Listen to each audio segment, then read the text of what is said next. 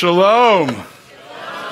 Man, it is such a joy to be here with you all. And man, I just love the community and love the worship this morning. Such a powerful time of in his presence. And it's a joy to be with you all. And uh, I'm excited to be here. Talked about it for a while. Glad it finally happened in God's time. And uh, since it's our first time being here with you, we get to visit a little bit. I thought I'd share with you a little bit about my story, my journey. Uh, I grew up in the Holy Land, New Jersey, where there were more Jews than in Jerusalem. Grew up going to Hebrew school as a child. Lost most of my family in the Holocaust, so being Jewish was really important. At the age of 13, became a son of the commandments. I had my bar mitzvah and, you know, young spiritual adult in the eyes of the Jewish community. Got really into basketball. Wound up getting kicked off the basketball team in high school because the varsity football coach was the JV basketball coach and he wanted me to play football. My parents weren't having it. And uh, so, and, I, and I, my focus was on basketball. So, then I, as a result of that, I wound up hanging out with some interesting people with the high school DJ and drug dealer and uh, infinite wisdom of youth. Wound up becoming a hip hop DJ and wound up working in one of the largest recording studios in New York City, working with a lot of famous people in the music industry. And as I looked at the lives of these famous people all around me, I said to myself, there has to be more to life than just this. They had everything that I thought I could ever want. And I just saw their relationships and doing drugs in front of their children. And I was just like, there, there has to be more. And that led me on this spiritual journey.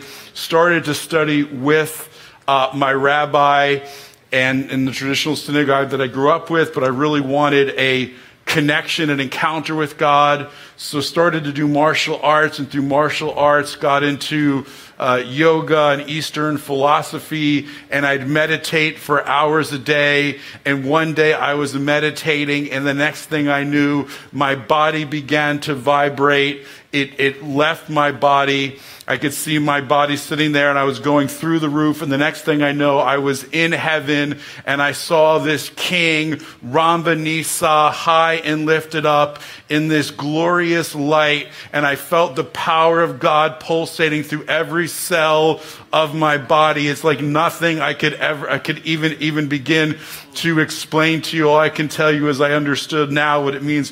Better is one day in the house of the Lord than a thousand elsewhere because you know, just you, the, the, the, sense of joy and connection and euphoria and power that emanates from the Lord that went right into me and right through me. And I, I didn't know anything about Jesus, but I knew this king sitting on the throne was Yeshua and uh, he told me I was called to serve him. And the next thing I know, I was back down in my body, running around, going, I'm called to serve him. My mom's like, You're called to serve him. We're Jewish for crying out loud. What are you talking about? And I knew nothing about Jesus, right? I mean, because I grew up, you know, in New Jersey, we, there were Jews and Catholics. And, you know, I thought Jesus was a nice Jewish boy who converted to Catholicism because I didn't know any kids by the name of Jesus who had mothers by the name of Mary. And just like uh, I thought they were the Christ family, like uh, like we're the Sobols, Mr. and Mrs. Christ, meet Mr. and Mrs. Sobol. I didn't even know that Christ was the Greek word for the Hebrew word Messiah, Mashiach, anointed one, totally clueless. And and I thought Jesus was, you know, some sort of avatar, prophet guy, no context for him.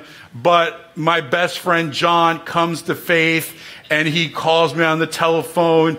He says, Jason, I found the truth. I'm like, what's the truth? I'm looking for it. He says, listen, Jesus Christ is Lord and Savior, but in the end times, there's going to be this beast with all these heads that are going to eat people who don't believe. I said, Bro, I don't know what they put in your hookah. not for me. I'm coming out of an ashram in New York City where I'm doing yoga, and I walk out the front door, and this woman approaches me, and I'm wearing this t shirt on the front that says truth, and she says, Do you think the truth is clear, deep, and absolute? And it grabbed my attention because that's what the back of my shirt said, but she could only see the front of my shirt because I literally just walked outside the door. The next thing I know, it's like time and sound dissolve, and I'm fixated on this woman and her piercing blue eyes. And she begins to share the gospel with me that Jesus is the Messiah. And the next thing I know, I'm snap out of it and she's gone. Then I used to help homeless people in New York City, and I doing a number of different things, and I realized I'd given my last subway token away, and so on my way home, so I prayed, and the next thing I knew, a hand pushed me, and when I opened my eyes, I was standing on the other side of the subway's turnstile. So I was like, okay, there's something about this this this Jesus dude. trying to figure it out.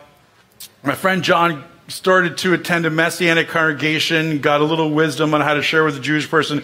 He called me on the phone. He said, Jason, let me ask you a question. He goes, You went to Hebrew school. Do you think you could tell the difference between the, the, Hebrew scriptures, the Old Testament, and the New Testament? I said, Sure. He read me this passage about the crucifixion. He said, Old or new? I said, Obviously, that's the New Testament. He said, Let me read you another passage. He was bruised for our transgressions, crushed for our iniquities. By his stripes we're healed. He said, Old or new? I said, Obviously, that's Jesus. It's the New Testament. He said, No, that's Isaiah 53, the Jewish prophet speaking 700 years before he walked the face of the earth. And I began to be provoked to jealousy because here's my friend, he's not Jewish. He knew more about the promises of the Messiah than I did. So I agree to go with him to this messianic congregation. It's a Friday night. It's the beginning of Shabbat, the Sabbath for the Jews, Jewish Sabbath, the biblical Sabbath. They dim the lights and play the piano at the end of the service, and they begin to pray. I figured I needed all the help I could get, so I prayed. They said, if you prayed this prayer for the first time, raise your hand. So I raised my hand. Said, if you raise your hand, will you please stand up? You've just been born again. And I said, I have no idea what it means to be born again. I gave my mother enough trouble and I was born once. God only knows what's going to happen if I get born again. And I heard about these born again people, and I've seen the big hair televangelist type of people. Not for me, liberal Jewish family from New Jersey, not going to do this. I thought I was safe because they promised no one was looking, personal decision.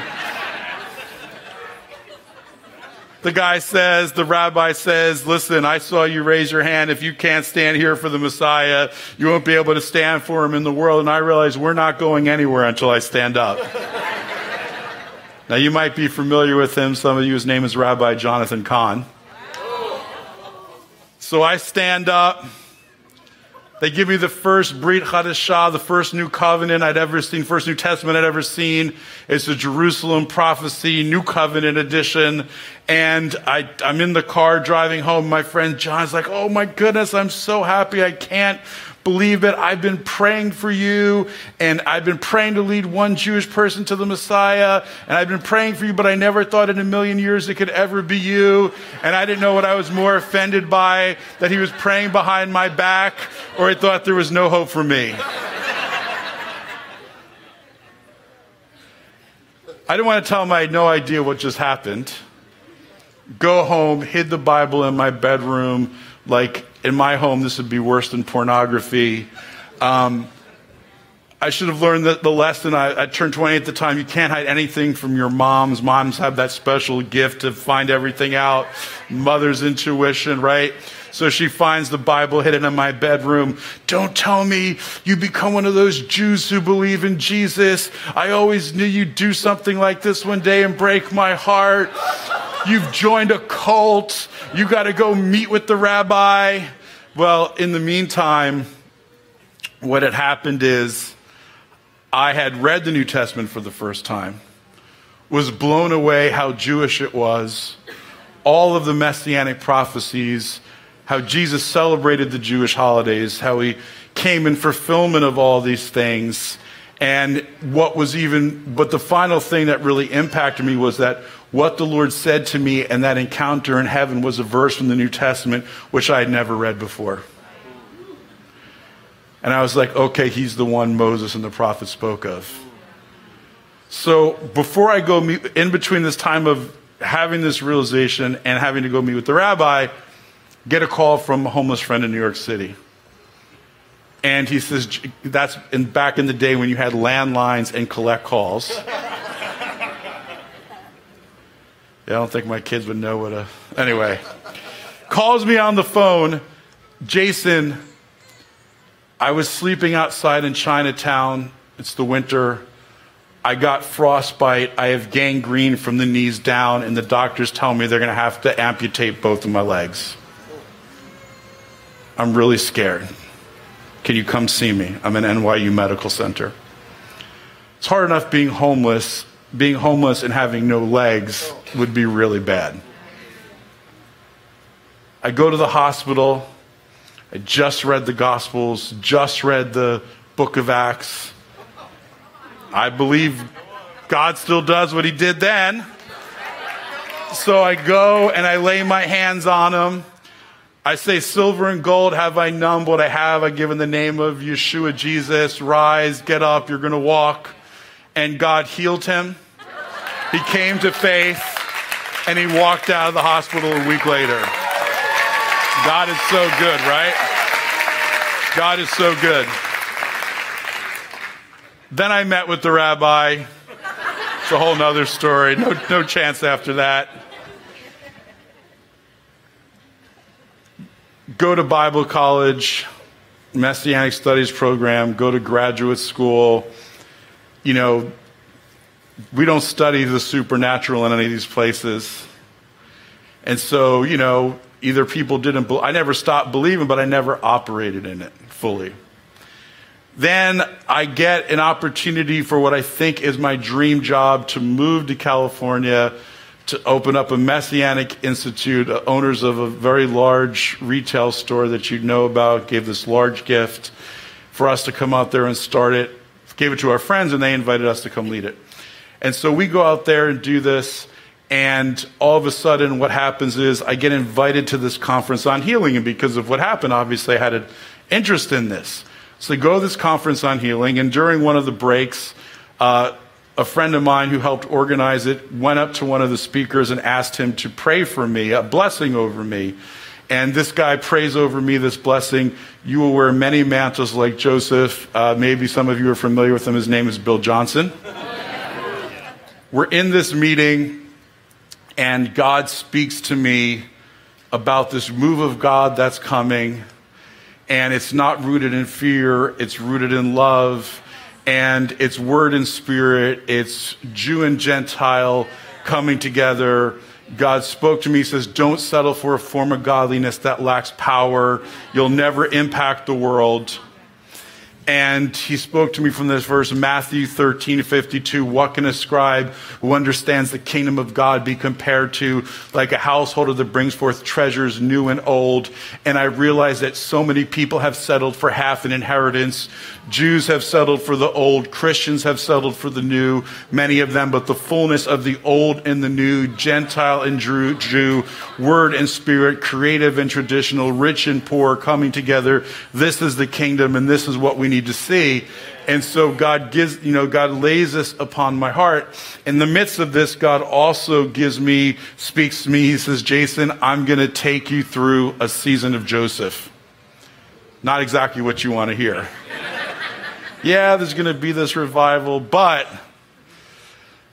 and over a number of years, God took me through this season of Joseph, stripping me, pits, prisons, all this stuff, and preparing me ultimately to, to launch this ministry uh, called uh, Fusion and uh, meet Miriam and uh, to be here with you today. There's a little video about what we do.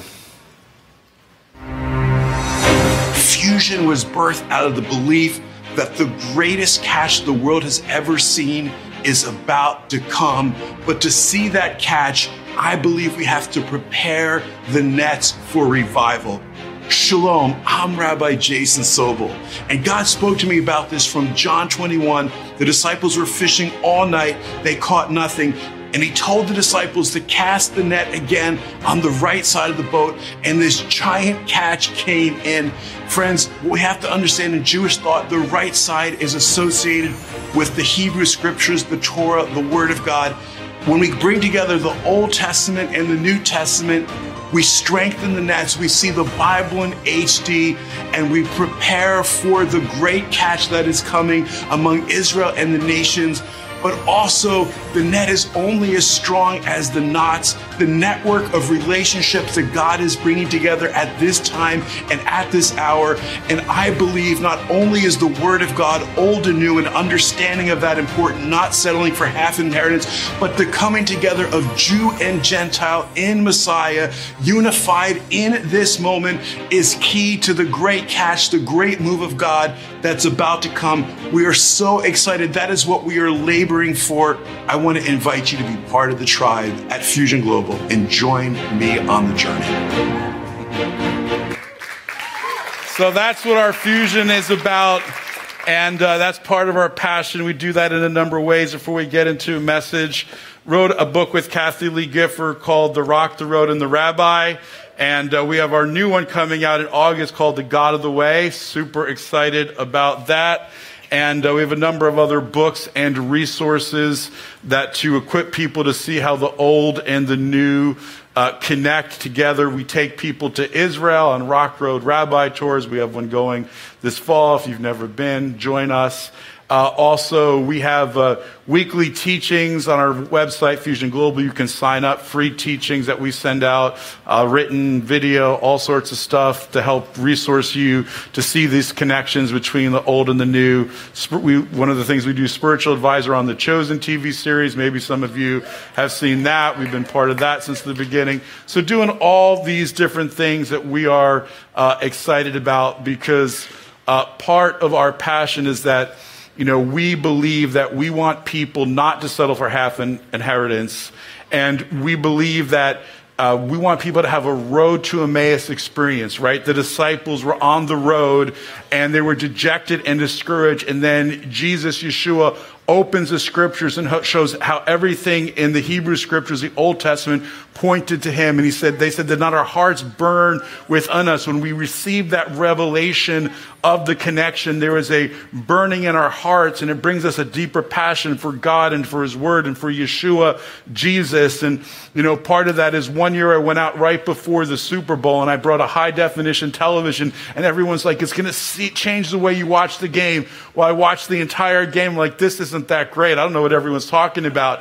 And then I had a revelation I had watched the whole game in standard definition because I didn't realize there was a difference between the low channels and the high channels. well, I feel like so many people are watching the Bible in standard definition. And God wants us to see it in high definition.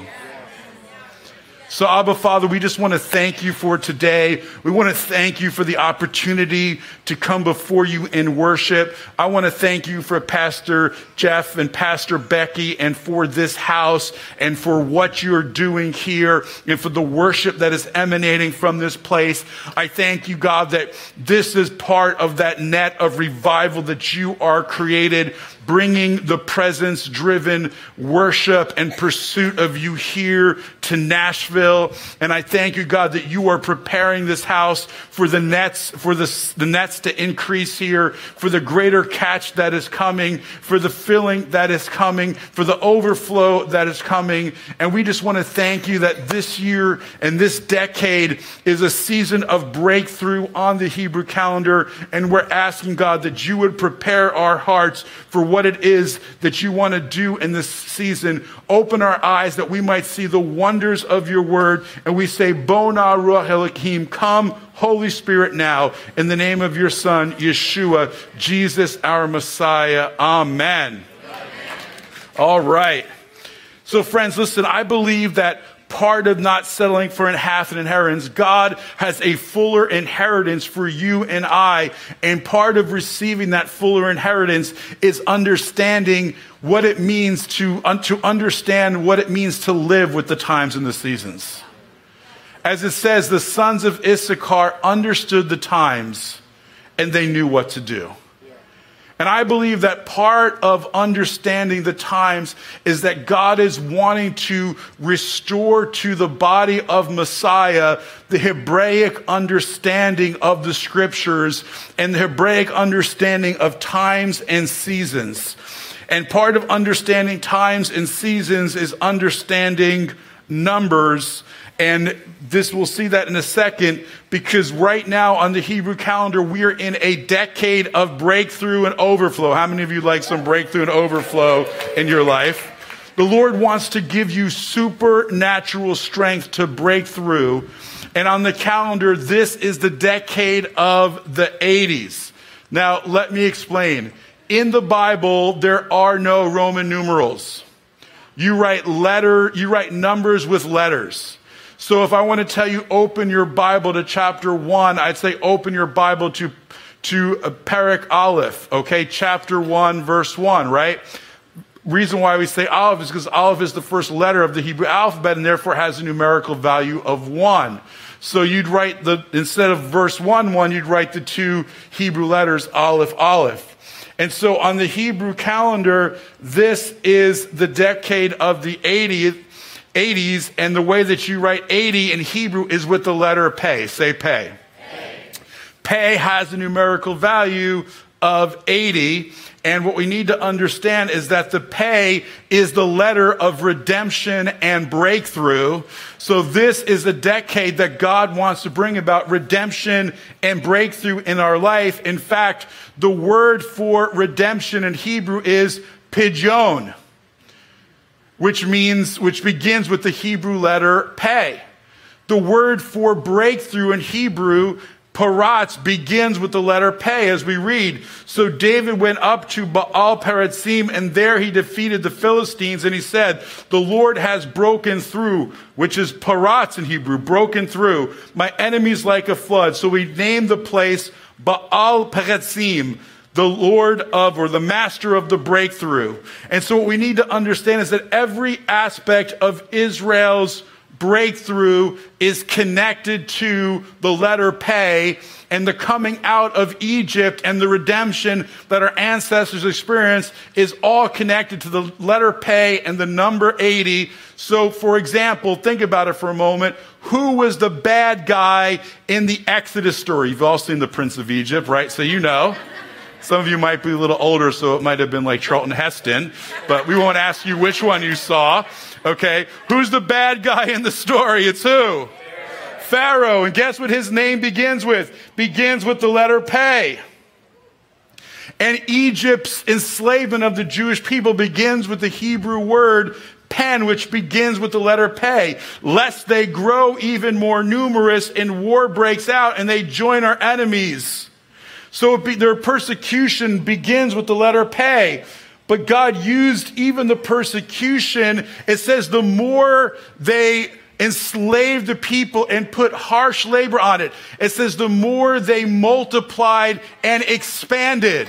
And so the word for expanded, or it's sometimes translated spread out, is in Hebrew in that verse in Exodus is yifrotz, but it's from the Hebrew word paratz. So the more they put heavy labor on them, the more they persecuted them, Exodus chapter 1, the more they broke through and expanded. Friends, the persecution is meant to be the way that God brings the breakthrough in your life the more people put the pressure on you, the more people, the world, the flesh, and the enemy comes against you, the more attack you experience. Don't worry. Just like it was for Egypt, just like it was for Israel in the days of Egypt, God's going to turn all those things for your good and bring the breakthrough because the more you try and break through, the more the enemy wants to try and break you.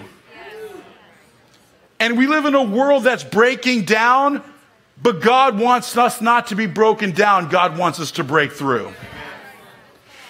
So your breakthrough can either make you or it can break you. It all depends how you respond. Do you respond out of fear and jealousy? How do you respond to the people that try and break you down? And I think part of what we need to understand is that when God told me that I was going to go through this season of Joseph, through this season of stripping, and it was like stripping of one things after another, what I had to learn is that God has a promise for our life, but we have to go through the process to get the promise. We like the promise, but often we don't like the process. But if you try and rush the process, you'll short circuit the promise. And so we have to embrace the process because God is more, because listen, we're so focused on, on, on the end and God's more focused on the means. Because the means to the ends is what transforms you. We want, we live in a culture that wants everything fast, everything now. Just give it to me. I want it now. But the reality is, fast food is not good for you exactly because it's fast. You're going to have fast food faith if you want God to rush everything in your life. There is a process. And part of that process, part of the stripping, part of going through what the children of Israel went through in Egypt that actually caused them to multiply is that God has to break you before he'll give you the breakthrough. It breaks my heart that pretty much every week when I turn on the news or bring up the news in my apps, right, there's a different pastor of a major denomination or influential ministry that has fallen. See, I believe part of the reason is that is that there's nothing more dangerous than an unbroken leader. Character, I mean, charisma without character leads to chaos.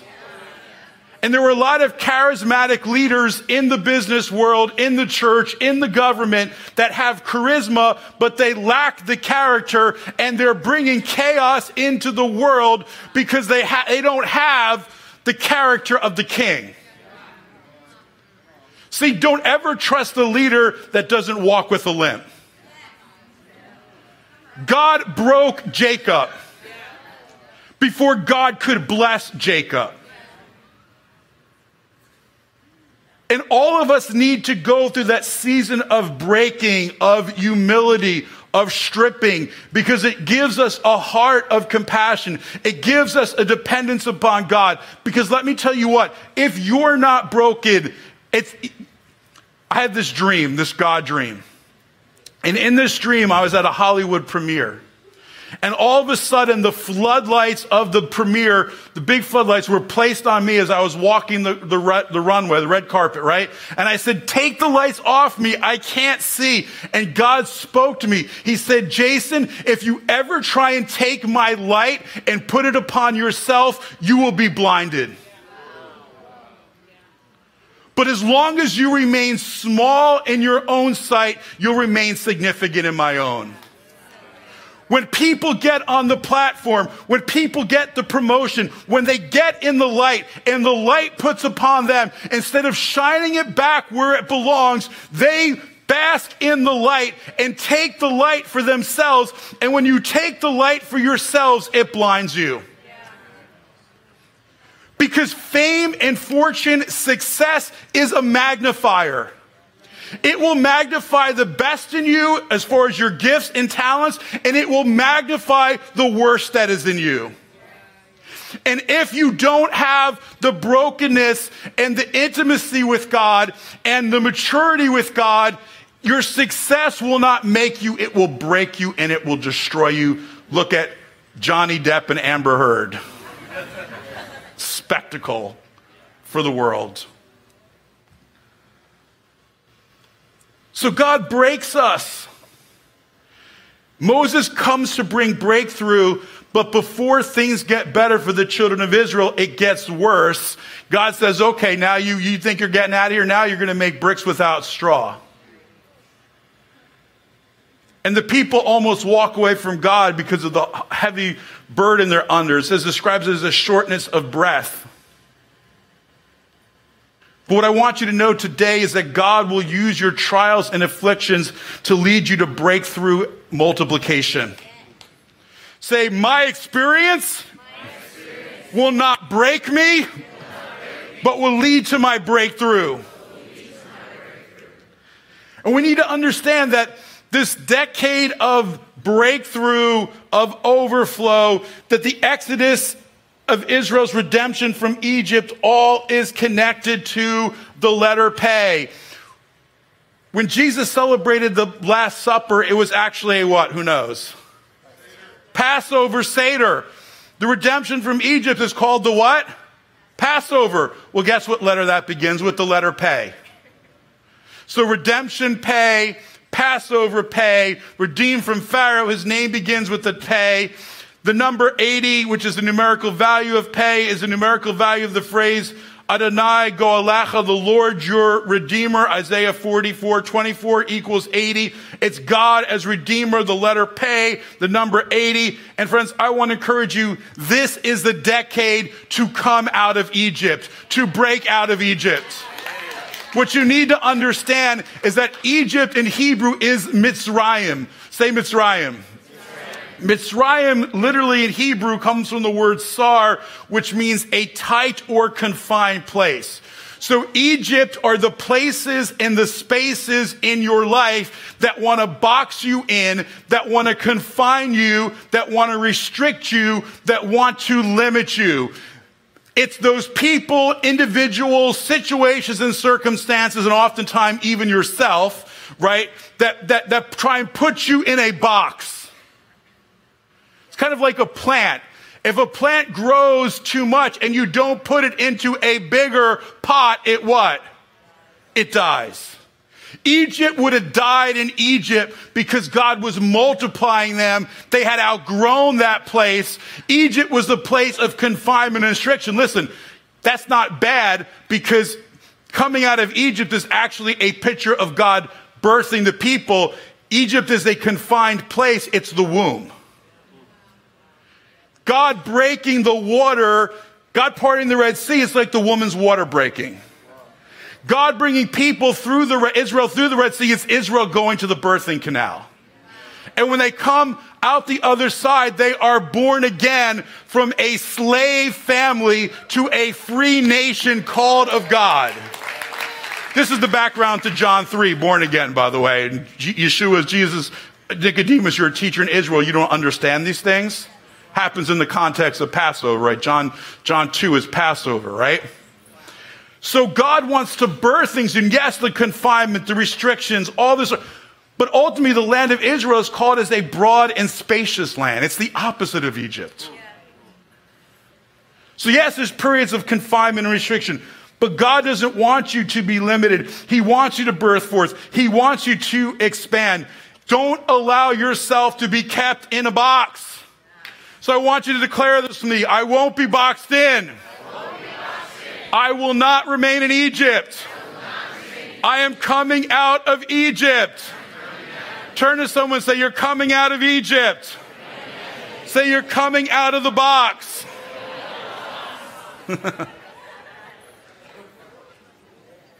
but of course, there's more. So listen, the, the Redemption from Egypt is the paradigm of breakthrough for all of us forever, right? It's, these things were written for us. So, God tells Moses to go to Pharaoh and say those famous words. What are they? Guys, you're not going anywhere. Let me hear you. Good. So listen, how old was Moses? We're my Bible scholars. How old? Okay, so listen, God comes to Moses 80 years old, which is the numerical value of the letter pay. And he tells Moses, go speak to Pharaoh. And Moses is like, God, uh, I'm heavy of speech and I'm slow of tongue. Uh, send someone else, like maybe Aaron could go. He's kind of articulate. Well, guess he says, my pay, he literally says, Moses my pay is no good. So at 80 years old, God tells Moses to use his pay, which equals literally is the letter, the word that equals 80. That's how you say 80 Hebrews pay, right? And Moses is like, no, I don't want to go to Pharaoh whose name begins with the letter pay and send someone else to bring redemption who begins with, which begins with the letter pay. You see a connection here? Right? And God says to Moses, listen, you know what you need to do in all this? He tells him, take off your shoes. You're standing on what? Okay. So the Hebrew word for shoes is na'alayim, okay? The word for shoes in Hebrew is the same word for lock, like the lock on a chest or a lock on the door. So part of what God is telling him to do when he says take off his shoes, he's saying, Moses, your fears and your insecurities are locking you out of your calling and your destiny. You need to unlock your potential, just like I'm calling you to strip off your shoes, you need to strip off all the stuff from the old season that is preventing you from stepping into the new because you can't step into the new if you're holding on to the old. See, there always has to be displacement before there's replacement. You know, I, I, I you know, I, so I, I'm, I'm, I'm, I have this dream. I'm talking about dreams today. I don't have a ton of dreams, but I have this dream. And in this dream, God tells me to clean out my closet. And I like don't want to clean out my closet because I, I, because all these clothes in there, they're all connected to special moments in my life. And God says to me, Jason, I want to give you the upgrade in your wardrobe. Those old clothes represents your old way of thinking and being and living. Until you strip off the old clothes and clean out your closet, I can't fill it with what I have for you in this new season. See, we're trying to wear the old things that no longer look good on us. Those bell bottoms, they got to go. I didn't, I didn't have bell bottoms. I had I was in Miami Vice years as a teenager with the, for my bar mitzvah, I had the white shirt with the push up sleeve and the skinny leather tie and the white pants with the white Capezios. And God's like, that stuff's got to go. It doesn't fit you anymore on a lot of levels. Friends, there's some things you've been trying to wear that don't fit you anymore. There's been some shoes that you've been trying to put back on that aren't your size anymore. Shoes in the Bible represent destiny and mission. Blessed are the feet of him who bring good news. You're trying to walk in that old way and that old thing, and God's saying, Look, I've got something new for you to put on. Stop going back to the old when I got something new for you. And the reality is, what God was saying to Moses with the pay and the number 80 and the shoes coming off is that before there is an external breakthrough in our situation and circumstances, there has to be an internal breakthrough. There's ways of thinking and ways of being that God has to change in us if He's going to take us to where He wants us to go. Moses, take off those things that are creating the barrier. Because obviously, shoes, we wear shoes because our feet are the most sensitive part of our body. And we don't want to feel pain in our feet. And God says, take off the shoes because they represent a barrier. The reason why, again, it's take off your shoes, you're standing on holy ground, is that the shoes created a barrier between Moses encountering the holiness of the place where God was residing. Moses take off the barriers, remove the barriers. And all of us have them. And God wants to remove them. And it's symbolic of that process of taking off your shoes. And with this coming out of Egypt, right, God used his mouth to speak the world into existence. Moses had to use his mouth to bring Israel out of Egypt.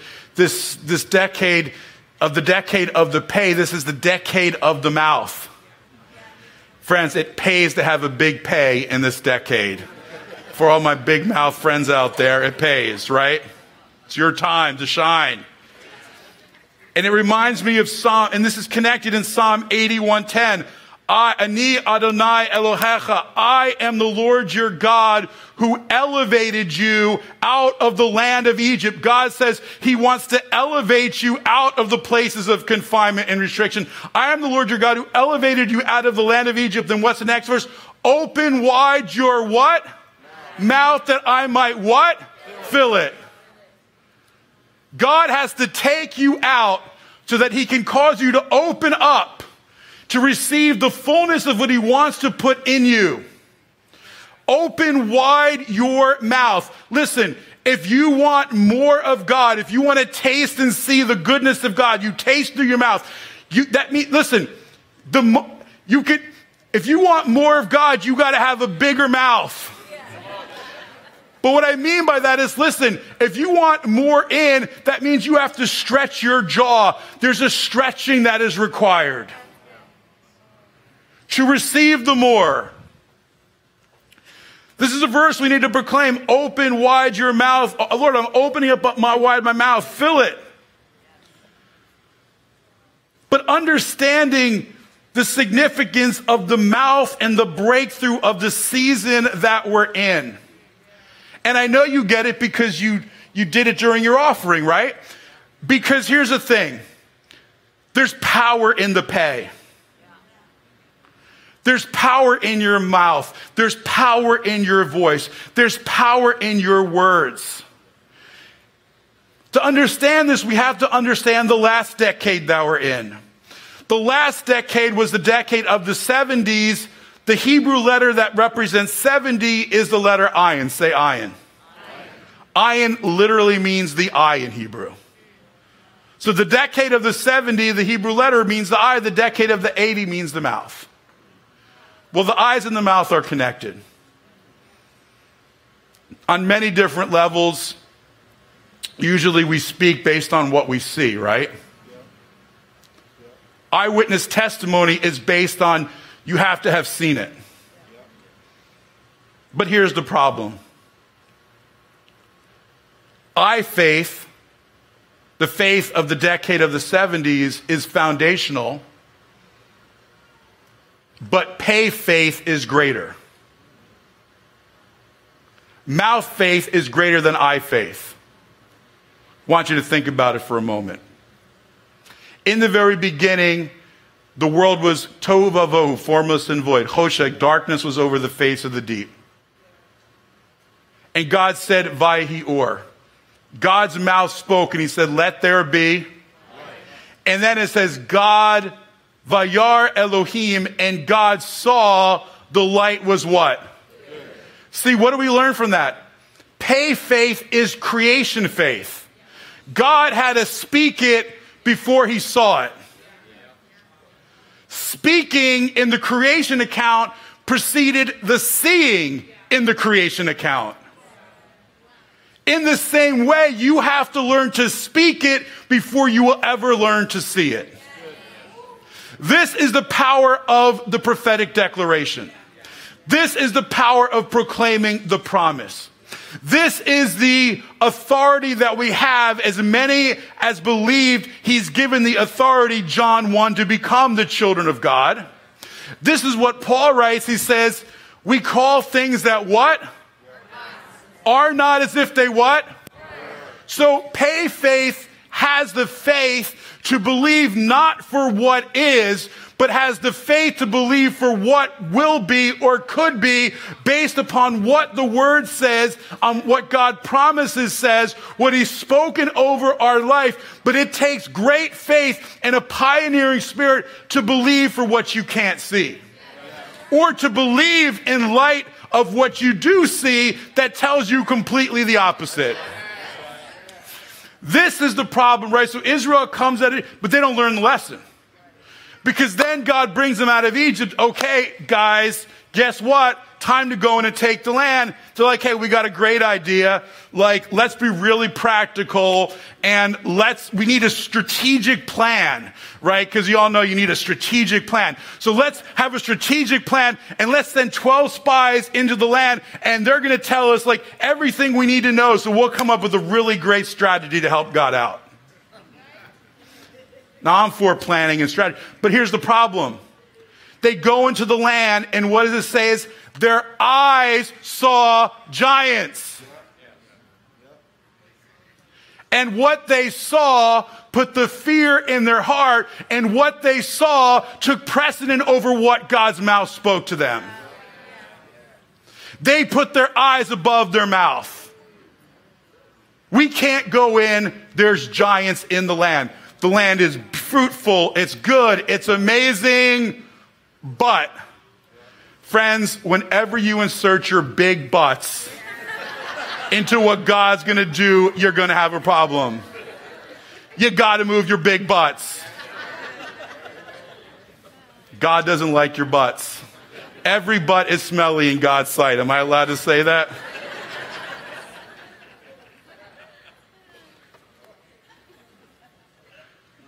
Stop it with the buts. Moses had an excuse. The 10 had an excuse. Joshua and Caleb were like, listen, it doesn't matter what we, we see. It matters what God says. And he says we can do it. So don't, when the world says it's impossible, nothing is impossible with him. But that's how mo- most people will die short of the promised land, short of the fullness of their inheritance out of fear. They'll believe the crowd instead of the king. You know, I was in Israel a couple weeks ago filming for a new TV series, um, and I was so nervous because it's the first like big production. We've done things before, but this is the biggest production we've done. There was 30 film crew there and a lot of money that had been invested. And I was really nervous. I'm like, I don't want to suck.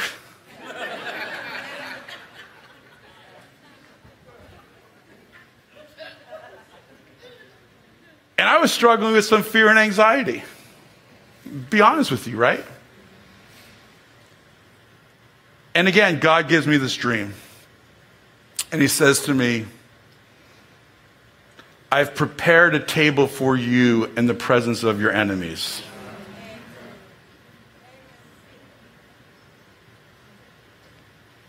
And I said to God, Who is my enemy? Well, God says, it says enemies, plural. I said, Who are my enemies? That you want to prepare this table in front of them? And he said, Jason, it's you.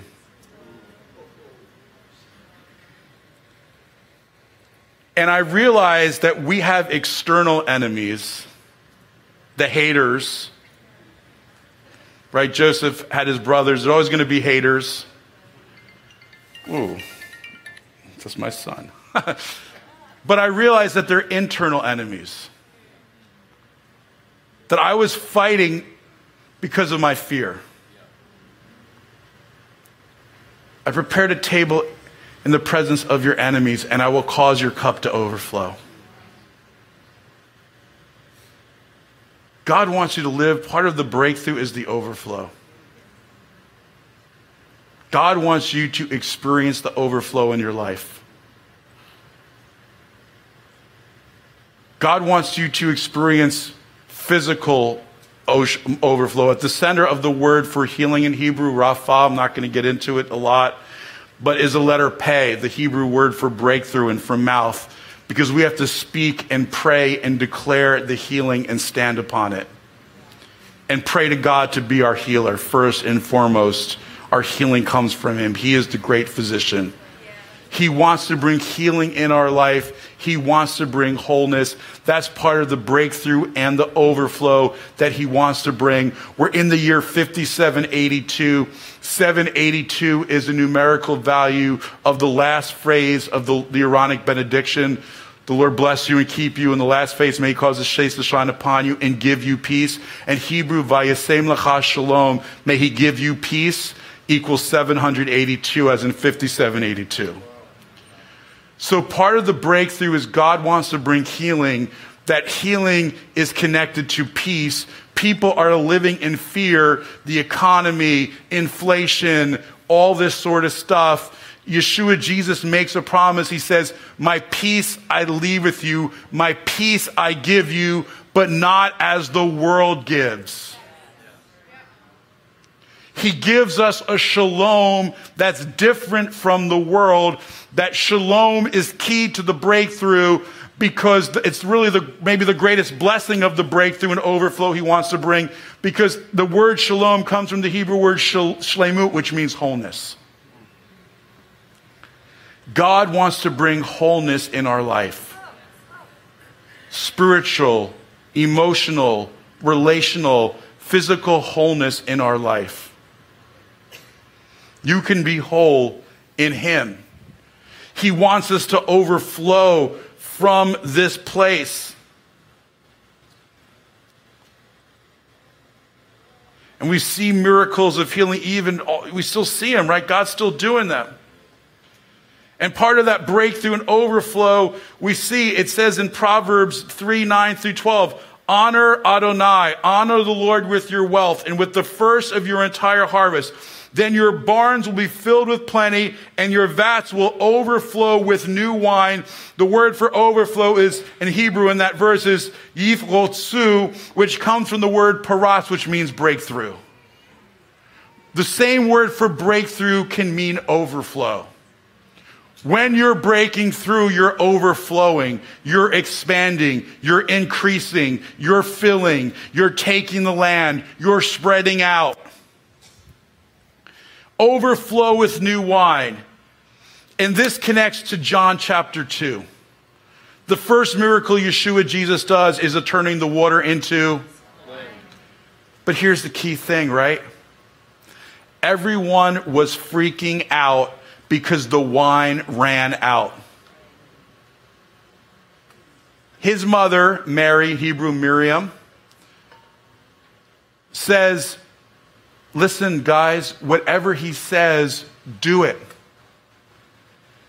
Listen, the miracle doesn't happen until everything runs out.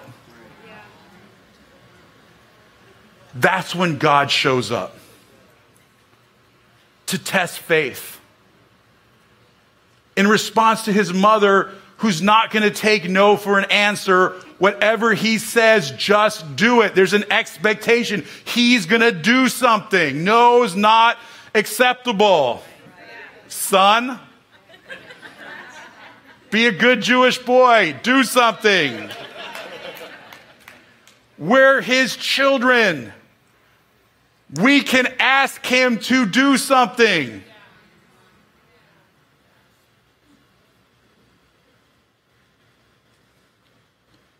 And did you ever wonder why this is the first miracle Yeshua does? Of all the miracles, John is trying to show him as a greater than Moses. What's the first miracle Moses does? He turns the water into blood. well, Jesus doesn't come to bring death. Yeshua comes to bring life that we might have it more abundantly. So he turns the water into wine because wine is the symbol of the kingdom. The mountains will drip with sweet wine. He's the greater than Moses. And then he's hanging there on that tree, and there's how many hours of darkness? Three, hours. Why three hours of darkness? Because just like the first plague, this miracle on Egypt, the ninth plague on Egypt was three days of darkness. He has three hours of darkness. The tenth plague, the death of the firstborn, this is God's firstborn son on that tree dying for you and me as the Passover lamb to set us free. But it goes back further. Why does he have to die on the cross? Why does there have to be darkness? Because what does God do? God, in the very beginning, called forth the light from the midst of the what? Darkness and chaos. To redeem the world and bring about a new creation, he had to go back to the time before there was light, when there was only darkness, when there's only chaos. He's crucified in the chaos, in the darkness, because he's about to birth the light of salvation and new creation in our lives. He's going to overcome the chaos. We don't have to fear the chaos. He is the light that shines in the darkness and it lives in us. And then he dies on a cross. Why? We don't even ask the question how did sin enter the world? We stole from the tree. So God put back on the tree for you and me to undo what the first man and woman did. His hands are pierced because their hands stole from the tree. His side is pierced because Eve was taken from the side and led him into the temptation. He's making a redemption for Eve. His feet are pierced because the first messianic prophecy is the seed of the woman would crush the head of the serpent. Satan's mocking the promises of God. You're going to crush my head. I'm going to nail your feet to the tree and let's see what you're going to do now. But he didn't realize he was not foiling it. He was fulfilling the first messianic prophecy, right? And then he has the crown of thorns on his head. Why the crown of thorns? Because what's the sign of the curse of creation? The ground would produce what? Thorns and thistles. He's taking the curse of creation on his head to break it and reverse it. Come on, God is so good. And we'll close in a minute with this thought. But this ties back to Moses and Egypt. Because when God appears to Moses in a burning what? But the Hebrew says it's more specific. It says it's a burning thorn bush. Because thorns are the sign of the curse of creation, exile, suffering, pain. God says, Tell Israel, I've always been with them in the fire and in the pain, in the thorns. I've been with them. It declared God was always with them. When Yeshua has the crown of thorns on his head, he's saying, I'm always with you in your pain. I'm not asking you to go through anything that I myself haven't been willing to go through. I am Emmanuel. I am with you always, even in the midst of the most painful moments in your personal history. I'm there with you and I'll bear the thorns with you. And because he's willing to do this, he breaks the curse, but more than breaks the curse, he reconnects heaven and earth by the cross. And because of that, we can experience the abundant life of breakthrough and overflow physically, spiritually, relationally, and emotionally in every area of our life. God wants us to experience that overflow, blessing, and prosperity. It declares to you today, He doesn't want you to live out of the lack. He says, fill the pots to the brim. It's time to live from the overflow, from the place of breakthrough. Declare with me, I'm going to live, out of the overflow. I am going to have my breakthrough in Yeshua Jesus' name. Listen, I want to invite Miriam up. I don't know if the worship team wants to come up, but I, I just want to, I just want us right now uh, to take a moment, and I just want you to ask God for the breakthrough. I'm going to ask Miriam to sing the Shema song, Hear O Israel. As we're thinking, think about those areas of your life that you need to break through, that we're going to make the declarations. I'm going to bless you when we're closed. Just hang in there. No, just go. Just, just sing. Shema Israel Adonai. Hear O Israel, the Lord our God, the Lord is one, declaring our love and allegiance. Adonai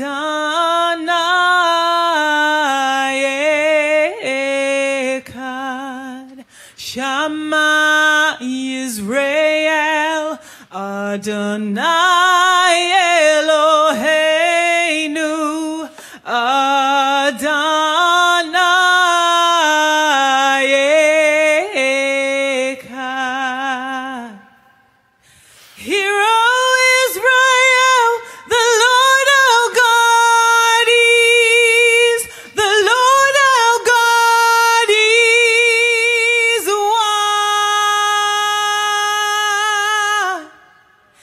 hero.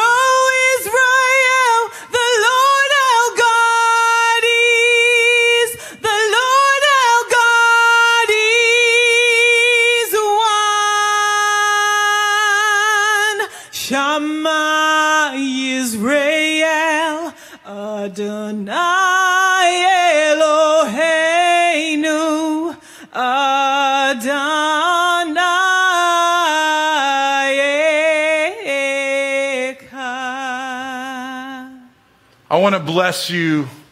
We said this season is a decade of peace and shalom as part of the breakthrough. I want to bless you with the high priestly prayer, which is actually the reading this week of scripture for Jewish people all around the world. Let's prepare your hearts to receive a blessing in the shalom of God.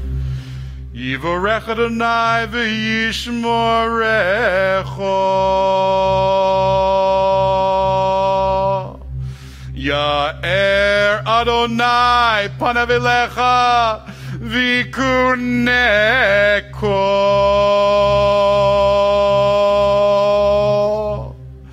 Yisa Adonai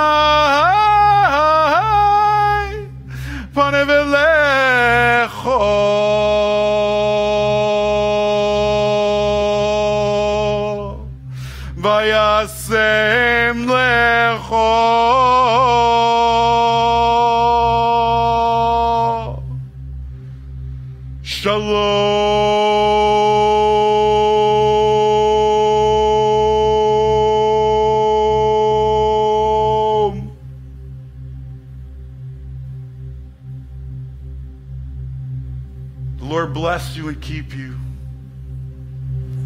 Lord cause his face to shine upon you and be gracious to you.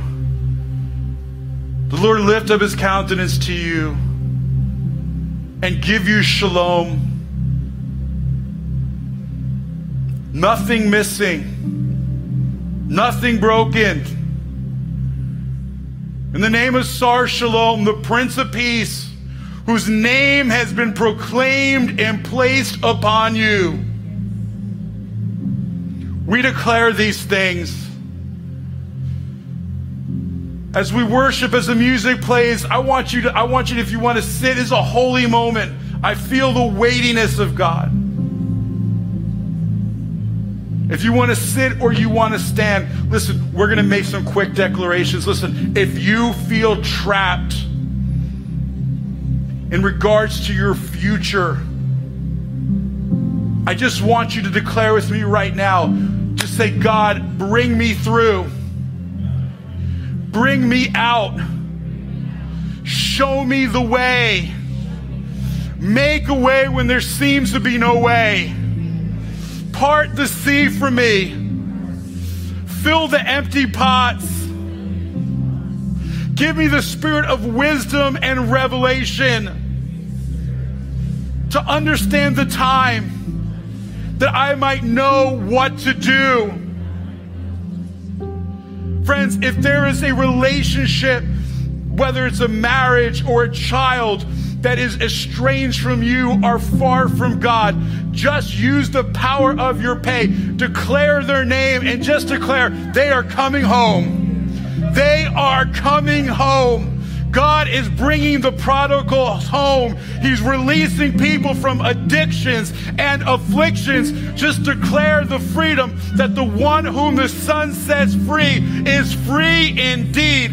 Just make that declaration over the loved ones in your life that need to come home, that need to return. He's the good father seeking out on the horizon, looking for his sons and daughters every day to come home. May the Spirit of God draw them. Restore marriages, restoration of marriages, restoration of brothers and sisters, restoration of families, of friendships, of, of children coming back to God, of family members coming back to God. This is a decade of healing and a year of wholeness. If you have a physical ailment right now, if you are struggling, make the declaration. Declare the healing over your life, the power of the great physician. Lord, we release your healing, redemptive power and wholeness right now in the name of your son. We break spirits of affliction. And now, in the name of your son, emotional trauma, the Egypts of the past. You say, don't ever go back to Egypt. We're asking for release.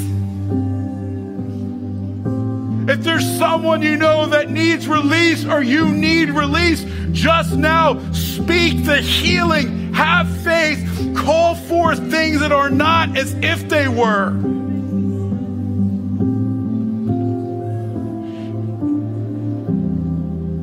I believe God's healing presence is in our midst right now. And if you feel that healing power or presence, just stand up or come forward. Take the step of faith and believe Him to do the good work. You release the confined, matir asarim, that you straighten the bent. Not to be under these things anymore. Hearts, eyes, cancer, depression, diabetes, back pain, release right now in your son's name.